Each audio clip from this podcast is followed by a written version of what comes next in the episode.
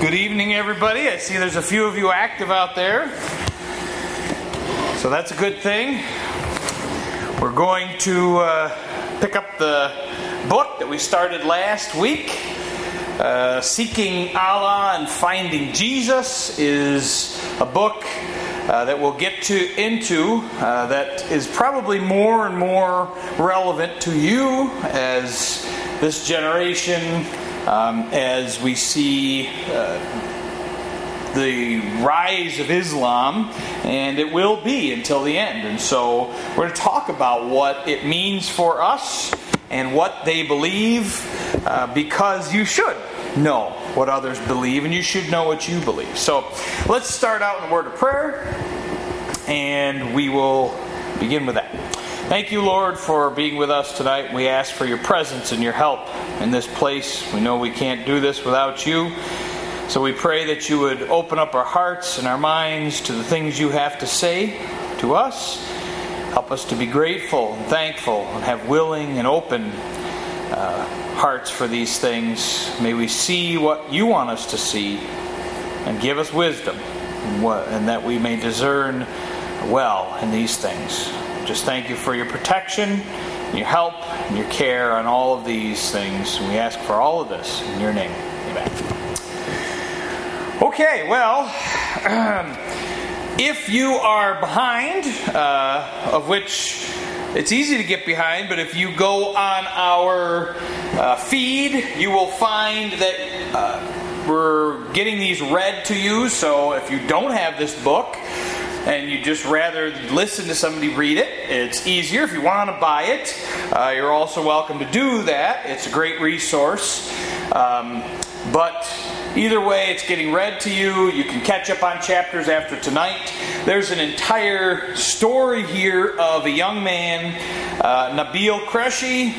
He is the man that wrote this book, and essentially, he is a man that started out as a devout Muslim. And as a devout Muslim, he learned all of the things that devout Muslims are supposed to learn. And during these times, he talks about growing up as a child, memorizing great lengths uh, and parts and pieces of the Quran. By the time he's six years old, he has read through the entire Quran, okay? And he has learned a lot of other uh, documentation, parts and pieces that come about in the Muslim faith. And those are particular to teaching people how to live. Okay, there's a law that they uh, talk about in this book.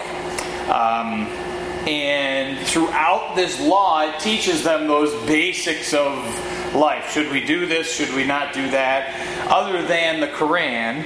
Uh, and we will talk a little bit about that as we as we move on through this book here. All right. So one thing that you need to know is when it tells the story of this this boy as a young man, he was, like I said, learning every part and every piece that he could. His parents, and you, some of you may uh, identify with this. His parents grilled him on things he should know and not know. Now, maybe you weren't grilled on Christianity, or maybe you were grilled on certain things your parents wanted you to know and wanted you to be raised like. And so he was grilled day after day after day, he and his sister. And they grew up, and they, of course, learned just the things that they should say, and they were able to recite large pieces of Muhammad's life. Okay, so let's talk a little bit about. Now, uh, if you go to last week's lesson, you can either get it uh, on the church website, uh, you can download the audio, or I think it's still buried in our feed from last week. Um, you can download the audio, and we talked about the faith of the Muslims or Islam. Okay? And what they believe. They, in particular, believe a few basic things, um, and there are pillars of Islam. And if you want to look at that, those uh, pillars of Islam, you can go look at last week's lesson. But there's a few basics that they talk about, and that is one God, whom they refer to as Allah. All right? And there is a major prophet called Muhammad. Sorry. I still remain bad at spelling and writing and all those things, regardless of what language I'm in. So, um, so Muhammad is his prophet, and Allah is the major god. Now, there are other prophets, okay, and we will talk a little bit about that. Uh, one of them being Jesus Christ. And they say Jesus Christ was one of the prophets of Allah, but Muhammad was his major prophet. Okay? So Muhammad came along after, uh, it was about 500 years, roughly, I think, after Jesus. Okay? And Muhammad basically said, I have this Quran. Okay? And that's, that's the, the writings of God Okay? The Quran, they spell uh, like that. And you may have seen it in in sort of a translated version. We, we say it's the Quran like that. But if you uh, if you really want to speak to a Muslim and befriend him, you try to do your best to understand that. And, and we'll talk a little about that and how important that is to them. Okay? So the Quran is the major book. Major book comes out of Muhammad. It is said by the Muslims to be their it's infallible. Okay? That means no mistakes in that version. But they also say in order for there to be no mistakes, it has to remain in the original language. Okay? And so they keep it in the original language and they memorize it oftentimes in the original language. Now, other parts and pieces besides this, uh, another piece is one of the cities where Muhammad came from originally was the city of Mecca. And so that's become kind of a colloquialism in in our life, as you say, well, there's some place that's really important. That's the Mecca of whatever, okay?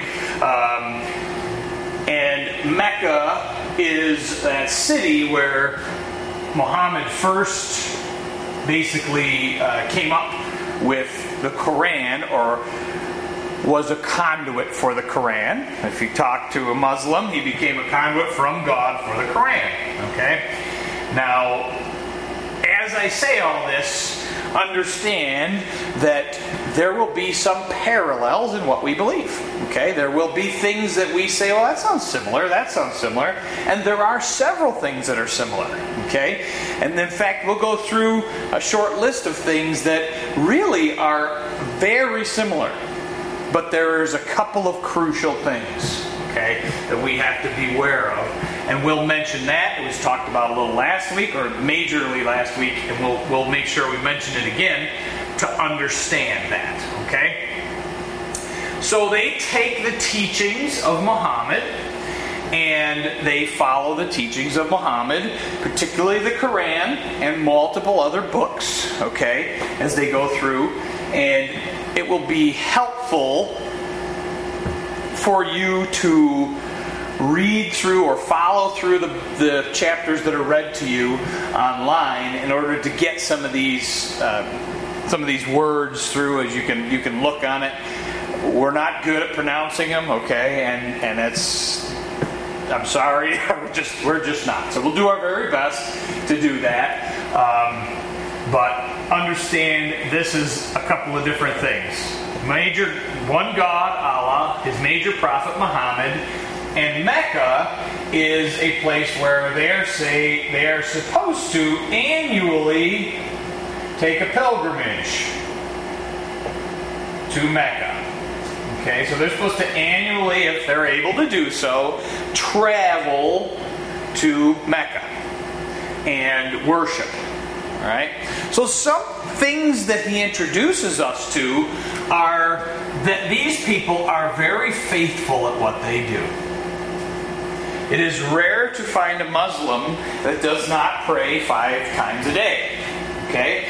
They, in fact, no matter where they are, they have those five times a day. They many times have their mats that they use. They face Mecca, wherever they are in the world, and there are a billion of them out there doing this.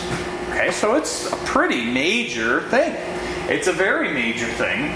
Um, so there's something there's something very attractive about this faith, okay, to many people.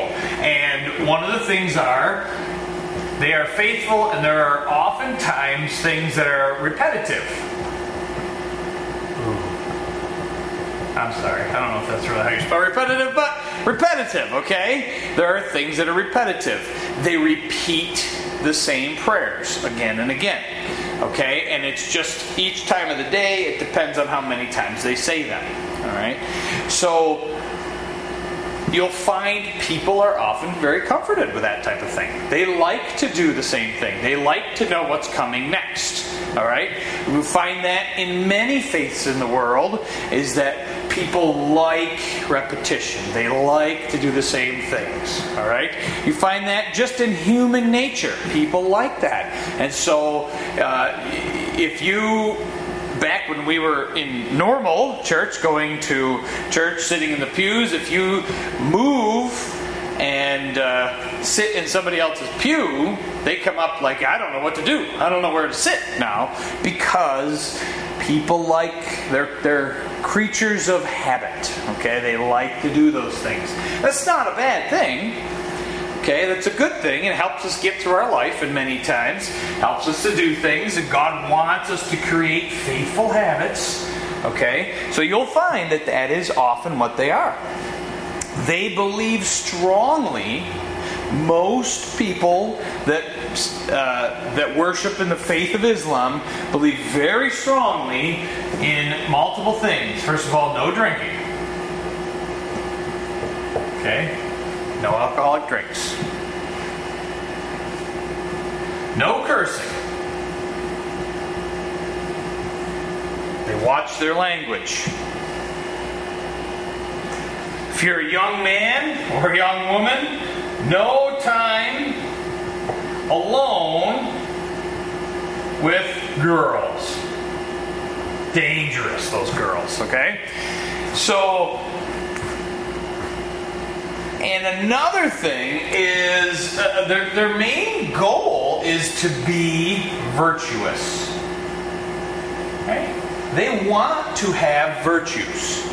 I mean, they, they literally believe that they are able to get to heaven by doing enough of the goodwill of Allah.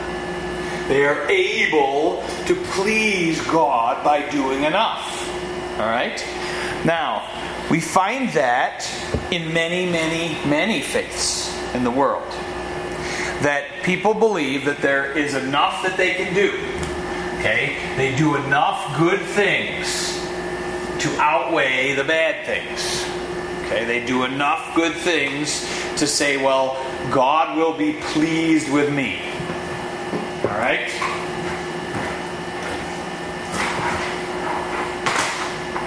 All right, I wanted to plug in this thing here.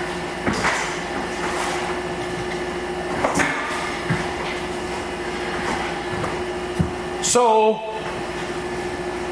that defines much of their faith, and we would call that a faith of works. Okay? And if you were to look, you would find that in the Bible, I believe in the book of James, it talks about faith without works is dead. You need works in your life, not because God looks and says, oh, that's enough you've put enough on the scale to make it okay. Okay, that's not what God's doing. But what God is doing is saying, because you have a relationship with me, because you love me, you do these things. Okay? It's, it, it's a fine line. And I'm sure if you got into an argument with somebody, they'd say, well, we do it because we love God. Okay? But understand this that they believe if they do enough as a Muslim, they have reached something where God says, good enough to pass. Okay? Good enough to get in to heaven. Good enough. Now, here's something that we need to look at Isaiah chapter number 64.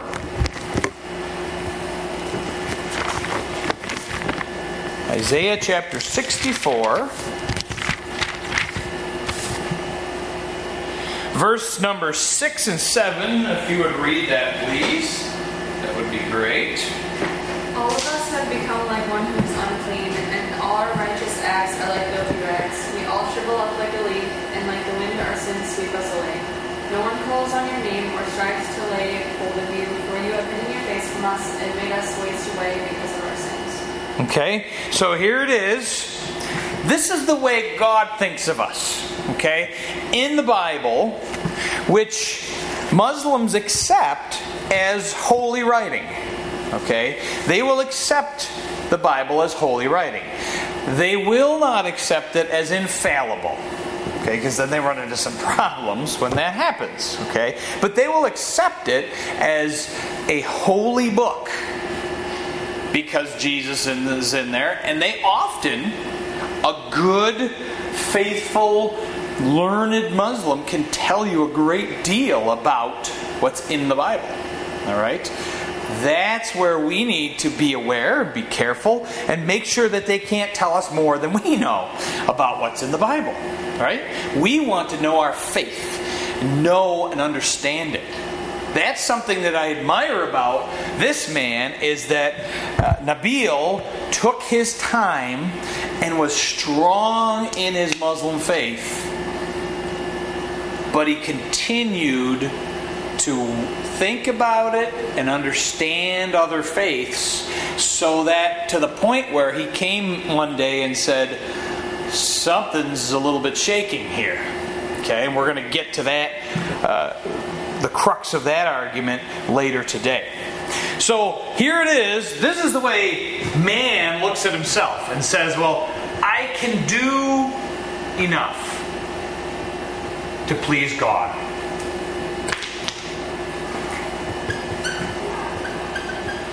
To please God, I can do enough. God looks down at man and sees, and this is all mankind. That doesn't matter who you are or where you are. He sees all the best things that you bring to him. He says, that is like filthy rags. They are dirty, they are disgusting, they are unclean, okay, they are defiled.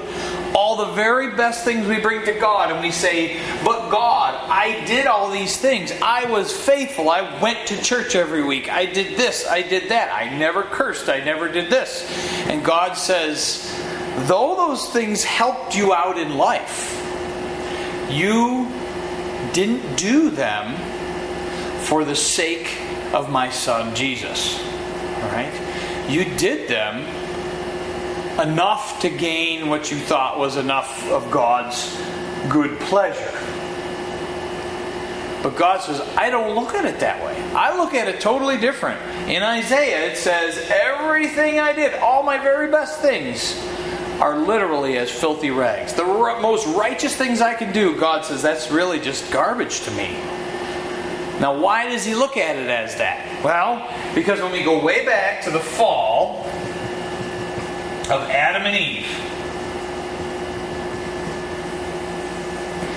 mankind fell into sin. All right? Mankind, that day that Adam and Eve disobeyed God, mankind fell into sin. And ever after that, sinful creatures gave birth to more sinful creatures. Once they were born with parents that were sinful, God says that is a defiled race. And I don't mean any one particular race, I mean the entire human race on the globe. I don't care what country you come from, what area you come from, what color your skin is. It doesn't matter whether you're purple. God looked down and said, That race has been has been completely tainted by sin. And there's only one way out. We need someone perfect. So you know the story, right? Jesus obviously comes in, and Jesus is the perfect sacrifice, and it is his righteousness, right? His righteousness that covers us, not our own righteousness. We can never be righteous enough. Now that makes many people struggle because they say, well, what about a guy who is bad his whole life and then turns at the very last moment of his life before he dies, and yet he hurt so many people and he did so many bad things? My answer to that is this God has mercy on me when I am sinful. God looks at the human race as sinful as a whole. All of the consequences of sin, we live in them. Okay?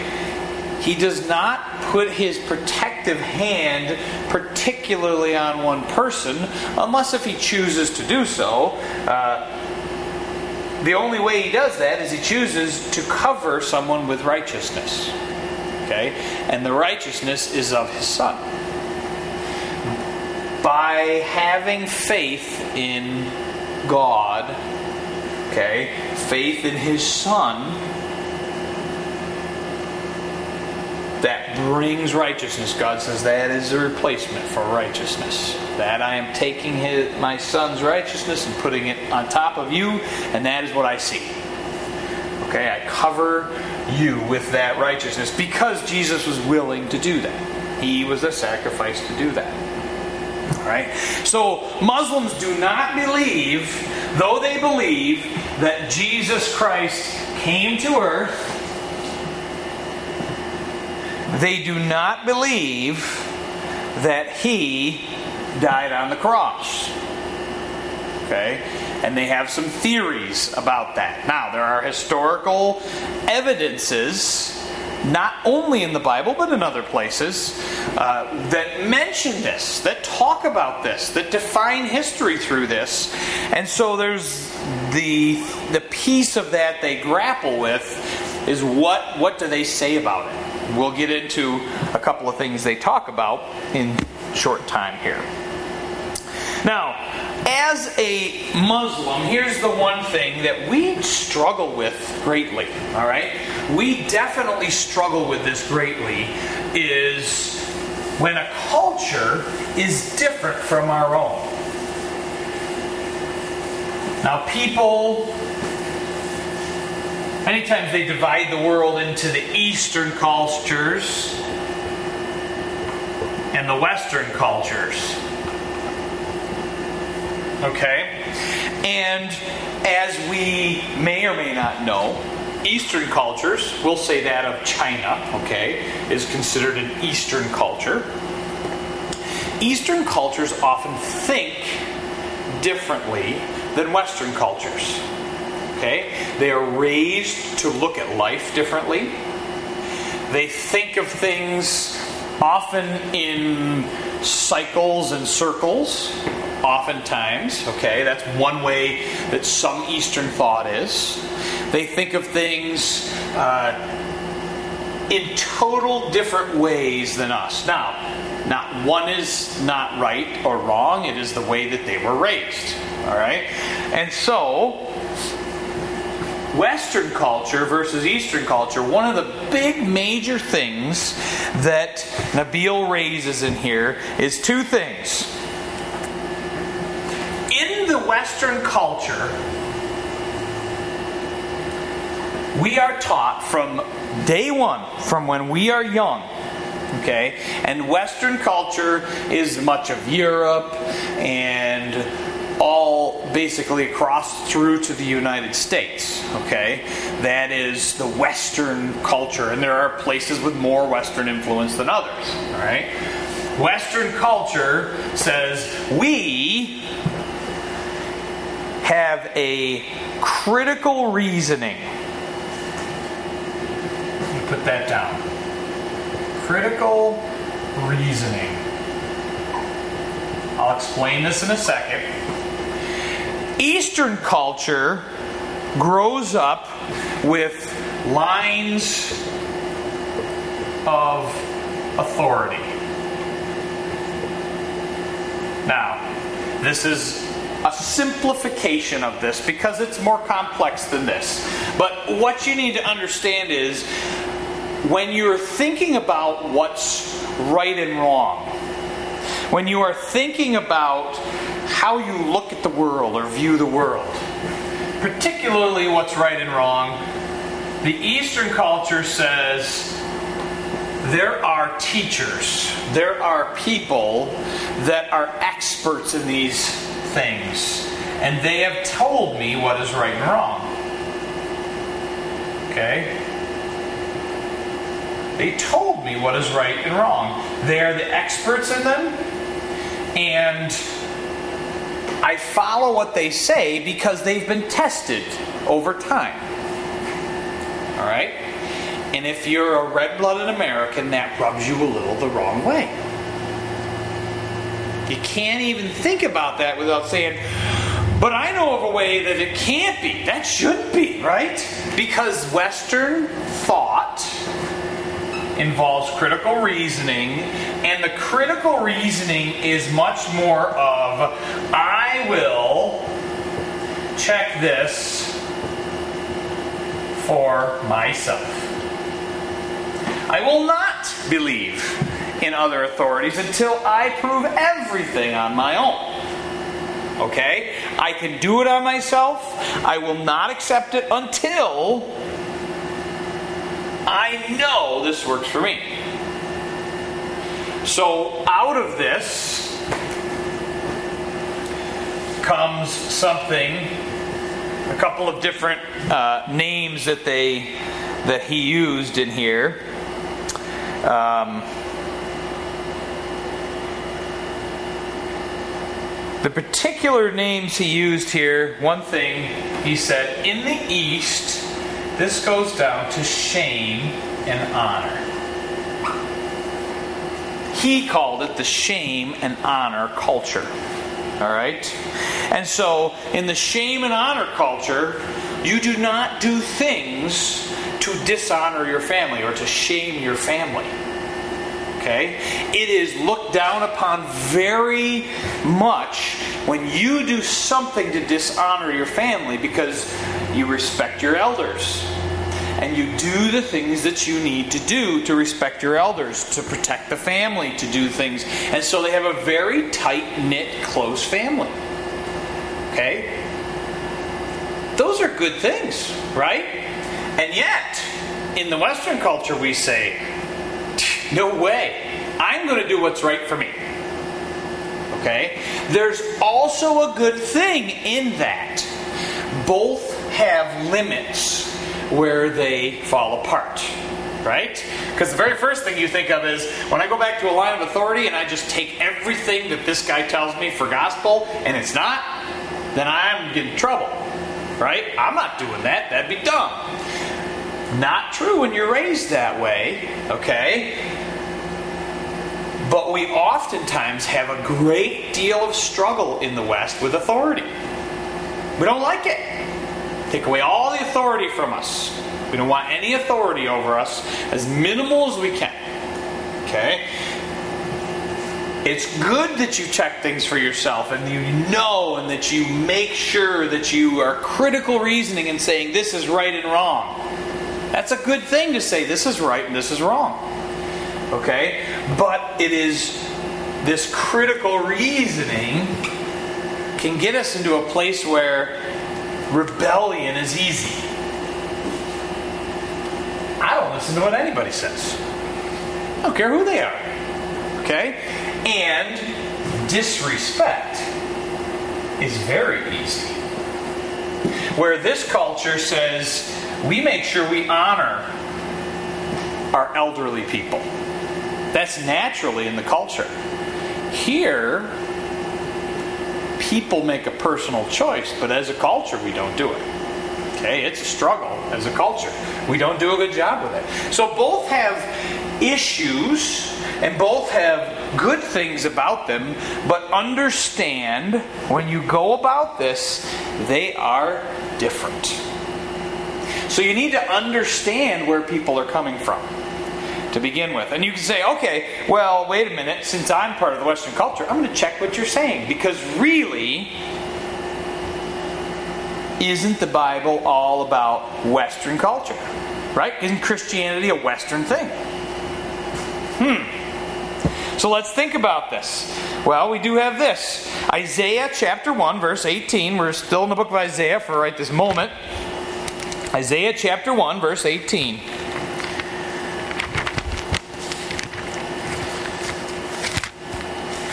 now, let us reason together, says the Lord. Though your sins are like scarlet, they shall be as white as snow.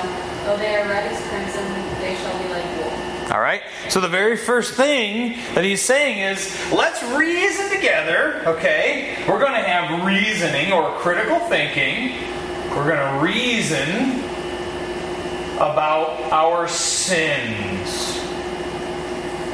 Okay? We're using our thinking and our thought process to think about our sins. What are they? Well, we know that we're doing the wrong thing oftentimes. They are scarlet, they are red. We are guilty of blood. Okay? That's why they're scarlet, they're crimson. Okay? Our sins. And that's what God encourages us. Reason with this. Look at yourself and see what you do wrong. Because there are many things that we do wrong. This shame and honor culture, and this is where Nabeel brings this up. He says, We struggle with feeling bad about things. We don't feel bad about things. We don't have that guilty conscience. Okay? Many Westerners struggle with the guilty conscience. Now, God doesn't want that to cripple you, but He wants you to understand that you have a sinful nature. All right? So, in that way, the Bible has that reasoning, he says, is that guilty conscience. Now, Nabeel talks about his friends. He says that he's got examples, but he's got some things like one of his cousins went into a Taco Bell and asked for a cup of water.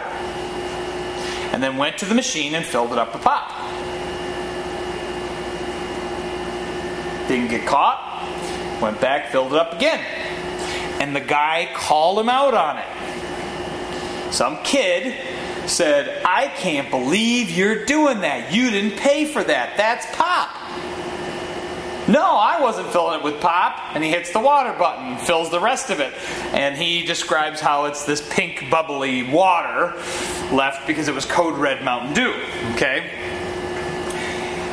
He said his cousin didn't even feel bad about it. He was only upset that he got caught. Now, we look at a guilty conscience as something that's good, it's a virtue. And, and God does too, okay? They're saying, well, if nobody really caught me, then I'm probably okay. Okay, that's more within there. He said the only thing he felt really bad about was that was some kid making uh, minimum wage that told him that he was wrong. He didn't like that because it doesn't come from a line of authority. If his father figure or uh, a leader in the Muslim church or someone would have said, that's wrong, he would have responded much better to it. But instead, he said, nah, I'm not, I'm getting water. Okay? Because he didn't think that was worth it. So there's where they kind of struggle with that culture. Okay, we all have our struggles.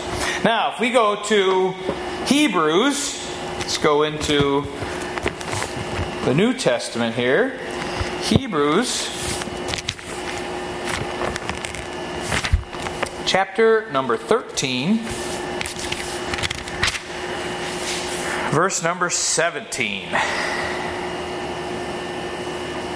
Obey your leaders and submit to their authority. They keep watch over you as men who must give an account. Obey their work. Obey them so that their work will be a joy, not a burden, for that would be of no advantage. Okay? So there it is. Now, in Hebrews it says, obey your, your rulers because God gave them the ability to rule over you. God put them there. God gave them the wisdom to do it. Obey your rulers. Don't fight against them. Okay? They are watching over your souls. So we find that, that neither of these, both of these are supported, okay, by verses in Scripture. You can say, well, this is this comes from this and that comes from that. Because truthfully, in God's perfect way, God took Christianity and he did something amazing with it. Right? God knew that there would be two big schools of thought in this world, right? Eastern thought and Western thought. A little bit different. Got to approach them a little bit different. And he said, in order to touch all of them, I will take someone put smack dab in the Middle East. And he puts the Jewish people right in the Middle East. So they typically are a more Eastern thought pattern. Okay? And I will take the Roman government and put it right over top. The Western thought. Right? And at that very moment, when all of that is there, I will bring Jesus Christ in, my son, and put him in the midst of that and spread the entire gospel around the world.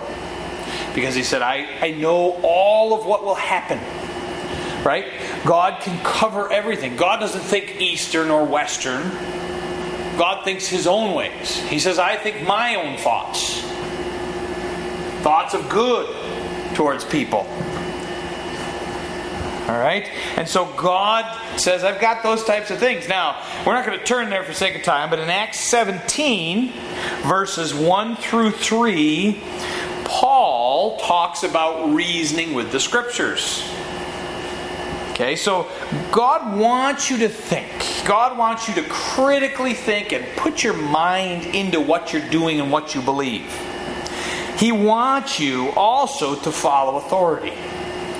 But understand if you are going to be someone who talks to and befriends a Muslim, then you must understand if you're actually going to befriend them and have some sort of influence over them, then you must understand they don't think the same way that we do. So, how do we do this? How do we approach them? That's the next question. Let's turn to 1 Peter. 1 Peter chapter 3 verse number 15 315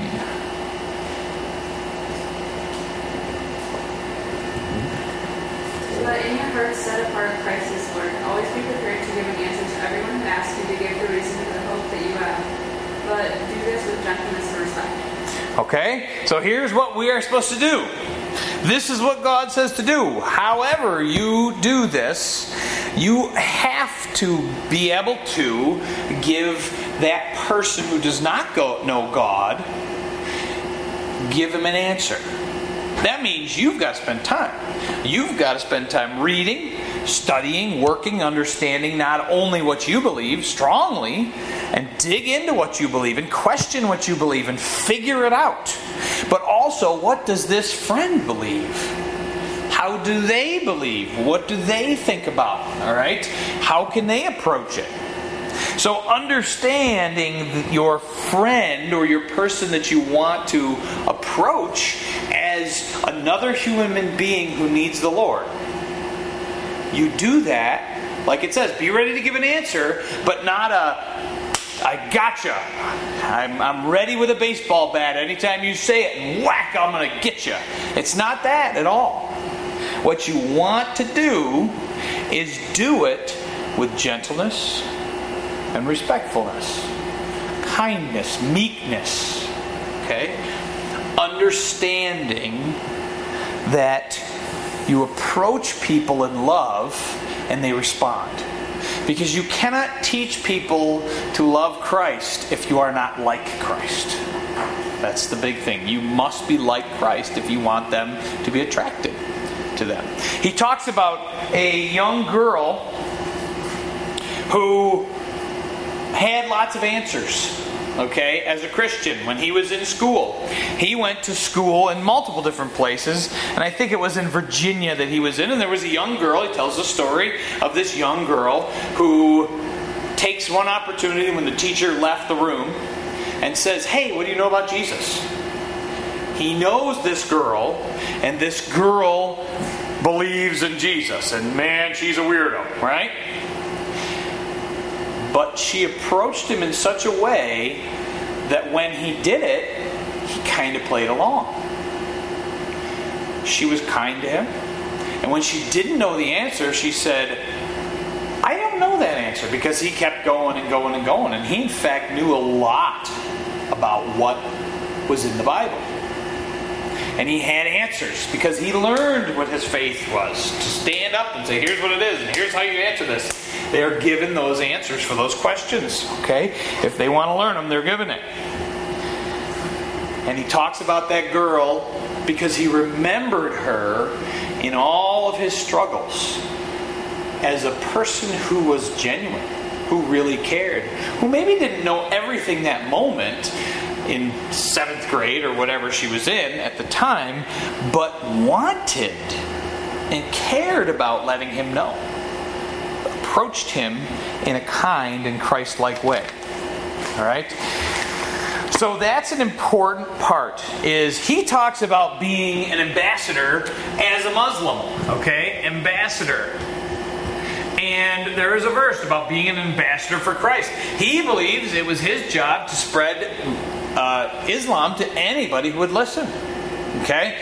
And as we should also be ready to give an answer, tell those about him. And one of the things he questioned is if these people really believe in Jesus, and they really believe that I'm going to hell if I don't believe in this Jesus,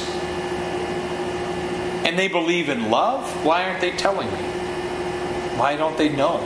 Why isn't it important to them? Why isn't it more important to them? So this is part of what we're trying to do is is feed your brain and help you to understand what's to be thinking about. All right. So the Eastern and Western thought that's one piece. Then another piece you need to understand is you've got a lot of similar ground to work with. A lot of very similar ground. One thing is both Christians and Muslims are monotheistic. Mono meaning one, the meaning God, okay? So believing in one God. Both Muslims and Christians believe in a spiritual and a physical realm. Not all people believe in that. Okay? But uh, we have the same footing. They also believe in angels and demons. They believe in that. And so do we as Christians. They believe in good and evil. They believe in final judgment.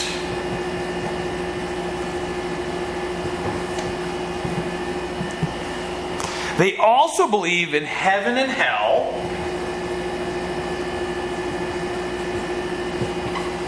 Okay? And they believe in the inspiration of their scriptures. Now, we use the word scriptures uh, to mean the Bible only. They have a larger set of books, some about Muhammad and his life, what he did, some as a law that they've kind of tracked back where they're saying Muhammad said all these things and I heard it from this guy and he heard it from that guy and that guy heard it from that guy all the way back to this guy heard it from Muhammad. Okay? So they have a tracking mechanism that they do that with. But they believe that even the Bible is inspired, but written down by men, and as time goes on, without that tracking mechanism, they believe that there is error in the Bible. And so that's where their issues come up with the Bible. Okay, or at least that's how they've explained it, is that there's issues with the Bible. So you have a bunch of different things that you, you stand on the same footing with them. Similar footing. You can at least think and talk with them about these things. Okay? Here's where the major part goes different. We've talked about how you get to heaven and hell, of course. Uh, they believe in works, where we believe in grace of God. Okay, and we just say God does it as a gift. Because it talks about the gift of God as eternal life. Okay? It is not by works, but it is a gift of God. Okay? So that's where we differ. But the big major thing we differ on is Jesus. We talked about him. They said he's a prophet only. We, of course, believe he is God incarnate. That means he is God in the flesh. And they say, well, how could he be God in the flesh? You cannot be man and human. Well, we don't understand all the things that God has said, but we do know that God has said them. So if you were to turn to Isaiah 9, verse 6, I'll just say it here because it's that famous verse we use at Christmas time. For unto us a child is born, and unto us a son is given. And the government shall be upon his shoulders, and his name shall be called Wonderful, Counselor, the Mighty God, the Everlasting Father, the Prince of Peace. That is talking as clear as it can be about the Son of God that is called the Eternal Father. Isn't that interesting? And also called the Mighty God, the Prince of Peace. Okay? If you were to look in the book of John, you would find about the Word. And the Word was with God, and the Word was God, and the Word became flesh and dwelt among us. Okay? Talking specifically about Jesus. Later on in the book of John, although there are many other places, um, they talk, and, and John grapples with this relationship between God the Father and God the Son. Muslims struggle with it and say there cannot be. You cannot claim to be God. Because God is God and man is man, and that's it. There is no middle. And we are not saying there's a middle. We are saying Jesus Christ took on the form of a man, became man, stripped himself of things, of, of limited himself, I guess is the better word, okay? He limited himself by his own choice. Being God, he can do that. And he became both Lord and Christ, or God and uh, man. In John 20 28, after Jesus shows himself back up to the apostles, Jesus is standing in front of uh, he shows back up the second time, actually, to the group of apostles. The first time Thomas is not there, and Thomas says, I won't believe till I put my hands into his fingers and the prints of his fingers and reach my hand up into his side. Then I'll believe. And so Jesus shows up. Here I am. Okay, here you go. Reach in. You were doubting me, but I am here. Believe. And Thomas falls on the ground and says, My Lord and my God. Now, if Jesus Christ is not God, he surely would have corrected him at that moment, right? I'm not God if he wasn't, because Jesus is telling the truth. Okay? Those are a couple of things where we say, now there are many, many, many. You could teach whole series on on the things how you talk about what Jesus Christ, the Son of God, uh, is and, and where he fits into it and where God says there is one God. Okay? But three persons in God. Now understand, God is a complicated being. Very complicated. Much more complicated than any human being. If you were to look in the book of Revelation, you would also find references within the first few chapters about the seven spirits of God. We don't know specifically because it's not mentioned in other places, but there may be more than one Spirit of God. Why is there a limit? He has chosen to reveal to us who He is by the means that He has chosen.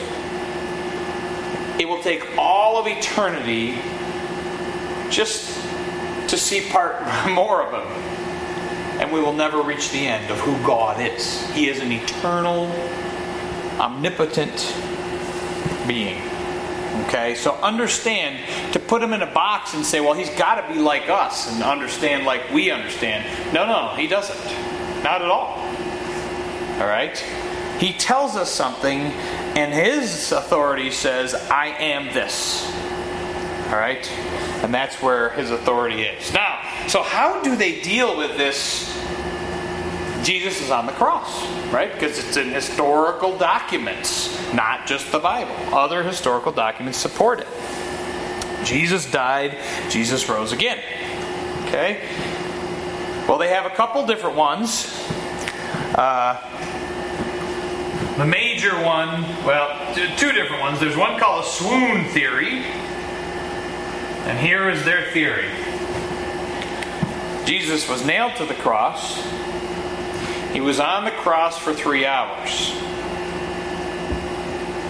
Okay? Which is not uh, exactly true, but this is their theory. So he's on the cross. After a few hours on the cross, someone goes to Pilate, Joseph of Arimathea, and says, I want his body. Pilate says, okay, we'll give you his body. The swoon theory said he appeared to be dead, but he was not dead. And so they took him off the cross. Joseph of Arimathea, Nicodemus, take him in, lay him in the tomb with a hundred pound of spices, put it all over his body. It heals him, and he gets up. Problem with that is that the Roman soldiers are trained to know death better than any other people in the world. All right? And it even said that Pilate marveled if, if he was already dead, and they said he is as dead as it can be already. The other problem is they jammed a spear up into his heart. Okay? And out came blood and water the water around his heart is due to heart failure. Okay? He is dead as can be. All right? There's a whole thing you could teach about that. But that's how they say, and well, he was really not there, and then he was able to come up and be Jesus, and then he lived a long time, and then died of old age. Okay? The second thing is they said, well, God took the face of Jesus and made someone else look like Jesus, and they crucified that guy. And then Jesus came back.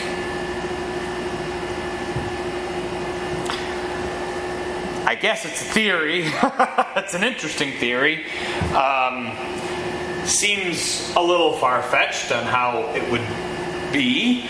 Um, why that would happen or why they would believe it. I guess there's always a way to try to explain things away. Um, I guess the bigger question is why does it bother them so much if he died on the cross?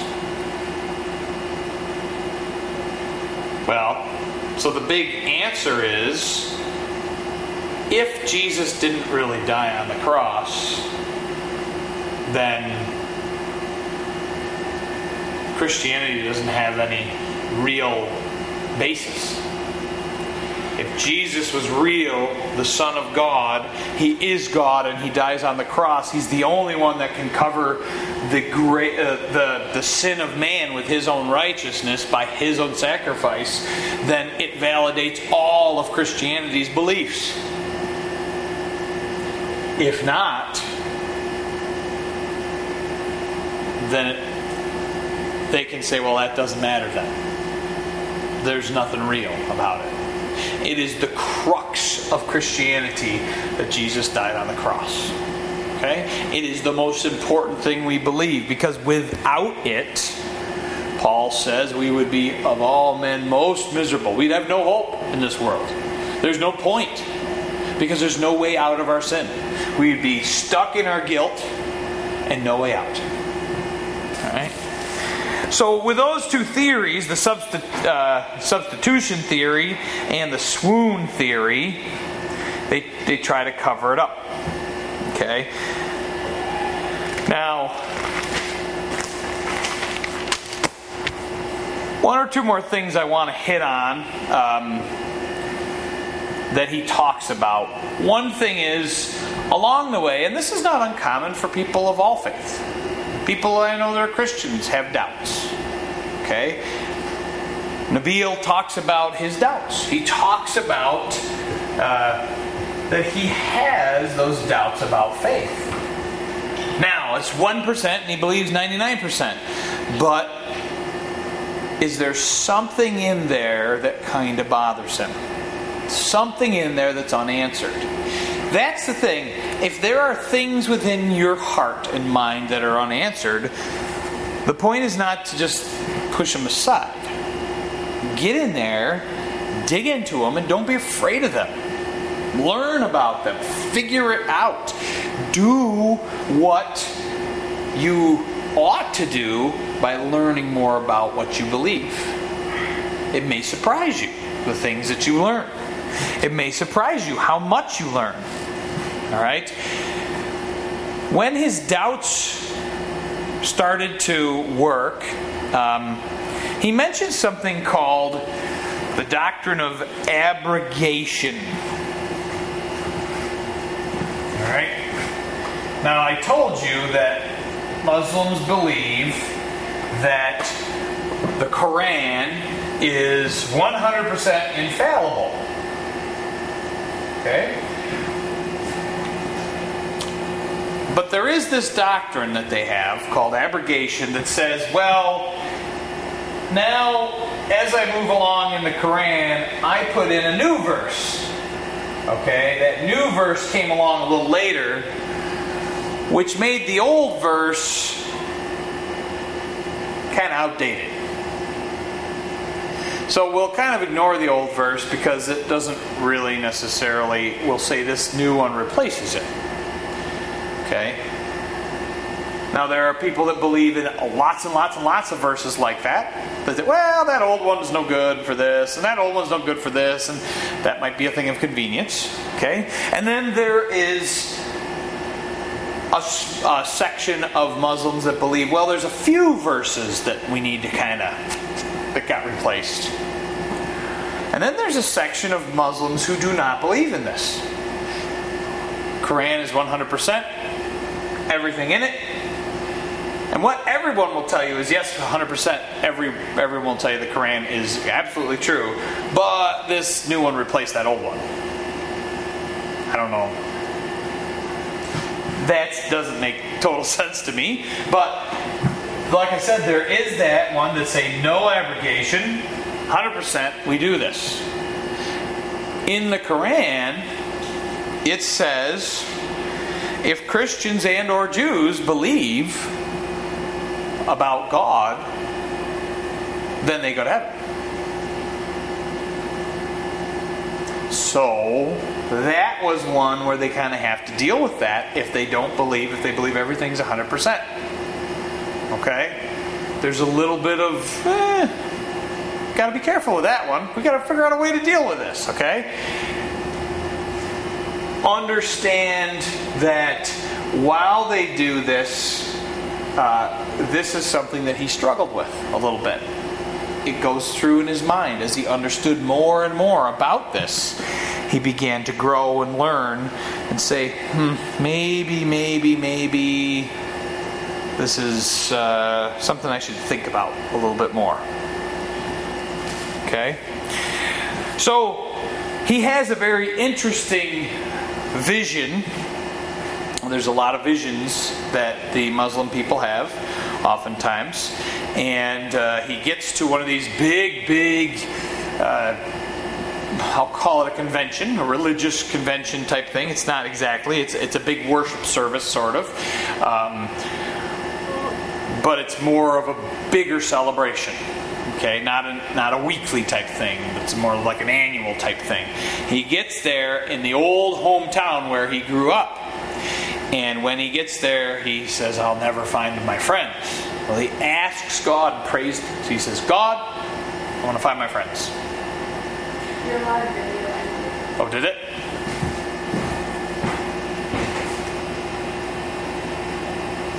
Am I- Mm, I don't know how it works. I've never done one. We may just start a new one. Well, it'll probably erase my old one. I'll just go with this to the end. So, either way, last thing he talks about believing God, what he sees is this, this streak of gold and silver, and he follows them in the air and he takes them to his friends. And so he believes in God what we find oftentimes with with many people who convert from Islam to Christianity, they believe to- they they believe totally in visions and things, and God speaks to them through visions. Okay, so the last the last thing, and this is one of the crux of, of where the chapter leaves off, and I'll have make sure that uh, Jacob picks up at the next week on this, is he is in college, and 9/11 happens. Okay, he's in college in America.